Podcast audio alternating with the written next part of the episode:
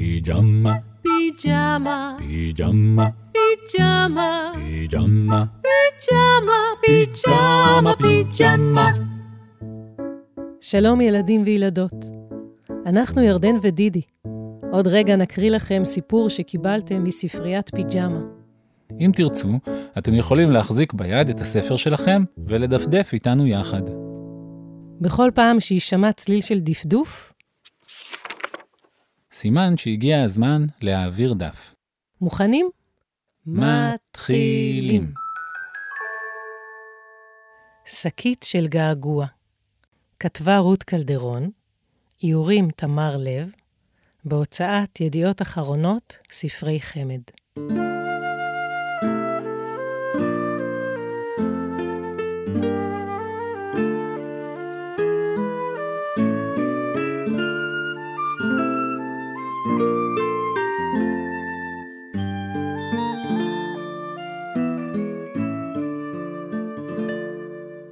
כשרבקה הייתה בת שלוש, סבא אברהם הביא לה במתנה שתיל של עץ.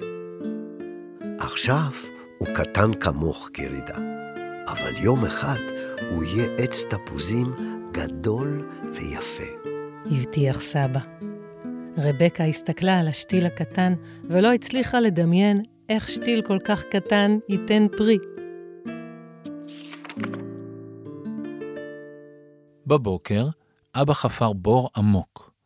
רבקה הניחה את השתיל בתוך הבור, ויחד הם כיסו את השורשים באדמה. אמא תכעס אם נתלכלך, אמרה רבקה. אדמה זה לא לכלוך, ענה אבא, אבל בכל זאת הם שטפו ידיים לפני שעלו הביתה. עץ לא יכול לזוז כשהוא רוצה. לשתות כשהוא צמא או לסלק כנימה שמפריעה לו, אמר אבא. לכן תזכרי שאת צריכה לטפל בו. שימי לב שהממטרה משקה גם אותו כשמשקים את הדשא, ושאין מזיקים על הגזע או על העלים. והוא יגיד לך תודה בשפת העצים.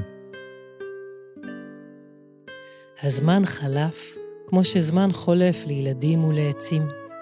לאט לאט ומהר מהר. בכל בוקר בדרך לגן, רבקה הייתה עוצרת ליד העץ, ובודקת שהאדמה סביבו לא יבשה מדי. ואם העץ היה צמא, השקטה אותו. ובכל יום בדרך חזרה הביתה, רבקה הייתה מנקה את העלים היבשים, שנפלו על העץ מהאורן הגבוה של ידו. הילדים שאלו, מה, זה העץ שלך?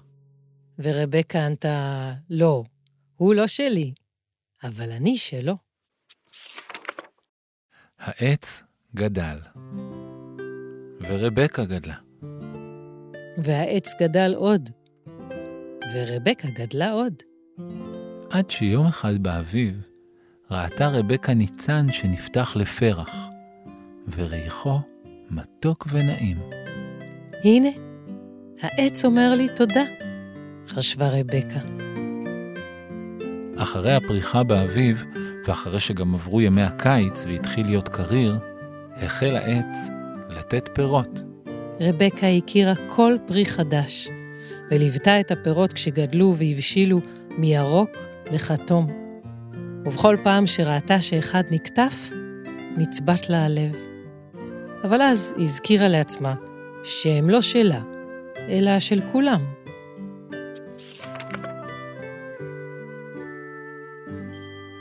אחר צהריים אחד, כשרבקה שיחקה בדשא שלפני הבית, הופיע מולה סבא אברהם. סבא, אתה בא אלינו? אבל אבא בעבודה, אמרה רבקה.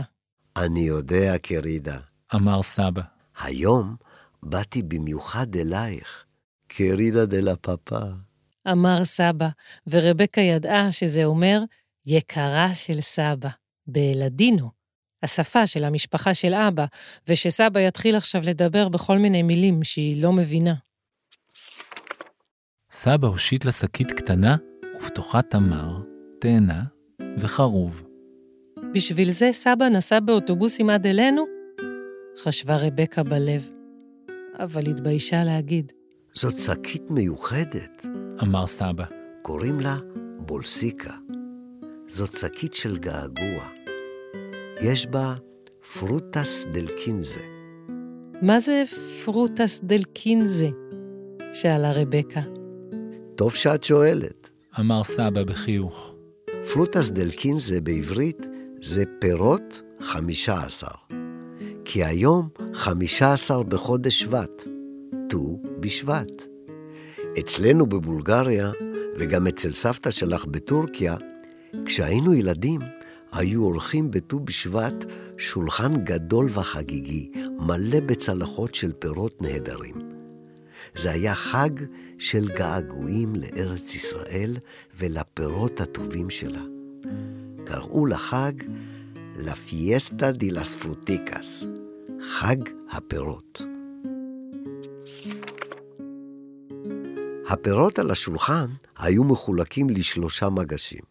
פירות שיש להם קליפה, כמו אגוזים, שקדים ורימונים. פירות שאין להם קליפה, אבל יש להם גלעין, כמו אפרסקים ומשמשים. ופירות שאין להם קליפה ואין להם גלעין, ואוכלים אותם במלואם, כמו תאנים. אבא שלי היה מברך על כל פרי ופרי ברכות מיוחדות, שקראו להם יהי רצונס, ובמיוחד על הפירות היבשים שבאו מארץ ישראל באונייה.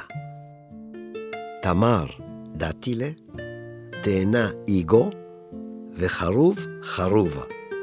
והיינו שרים ותואמים מן הפירות. זה היה החג האהוב ביותר עלינו הילדים. סבא, איך קראו לאבא ואימא שלך? לאבא שלי קראו שאול ברוך, ולאימא שלי קראו רבקה, כמו לך. סבא המשיך. הכי יקר לליבנו היה הטפוז, פורטוקל, שאבא קנה ביוקר בנמל. טפוז שהגיע מארץ ישראל כשהיה עוד טרי, והיה בו מן הגשם שירד בארץ ישראל באותה השנה. אבי היה מקלף את הטפוז לאט, מחזיק את הפרי ביד אחת ומסובב אותו בעדינות, וביד השנייה מכוון את הסכין שלא יפגע בבשר הפרי.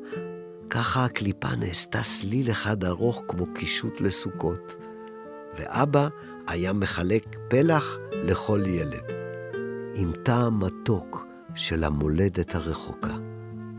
סבא, המולדת הרחוקה זה כאן? כן. אני עוד זוכר איך אהבנו אותה מרחוק. בלדינו אומרים, לה רוזה ססקה, לגולור כדה. כלומר, השושנה מתייבשת, הריח נשאר. סבא, אמרה רבקה, גם לי יש מתנה בשבילך לחג הפירות. רבקה ניגשה אל עץ התפוזים ששתלה עם אבא. טיפסה על הספסל וכתפה ממנו תפוז יפה וחתום. הורידה אותו בזהירות והגישה לסבא. זוכר שפעם, מזמן, כשהייתי קטנה, נתת לי שתיל במתנה, והבטחת לי שהוא יגדל ויהיה עץ תפוזים גדול ויפה? אז זה התפוז מהעץ ששתלנו אז, ועכשיו הוא מחזיר לנו טובה. סבא חייך חיוך גדול. הוציא מכיסא אולר קטן וקילף את התפוז בזהירות, עד שהקליפה נעשתה סליל אחד ארוך ויפה, כמו קישוט. אכלו סבא ורבקה את פלחי התפוז העסיסיים. סבא, אמרה רבקה בפה מלא, אולי נשתול את החרוב, התמר והתאנה? סבא חייך בהתרגשות. זה רעיון בלתי רגיל. וכשהם ייתנו פירות, ותשבי עם הנכדים שלך כאן על הספסל, ספרי להם על חג הפרוטיקס ועל סבא שלך. טוב, אמרה רבקה, או שאתה תשב איתנו ותספר להם בעצמך.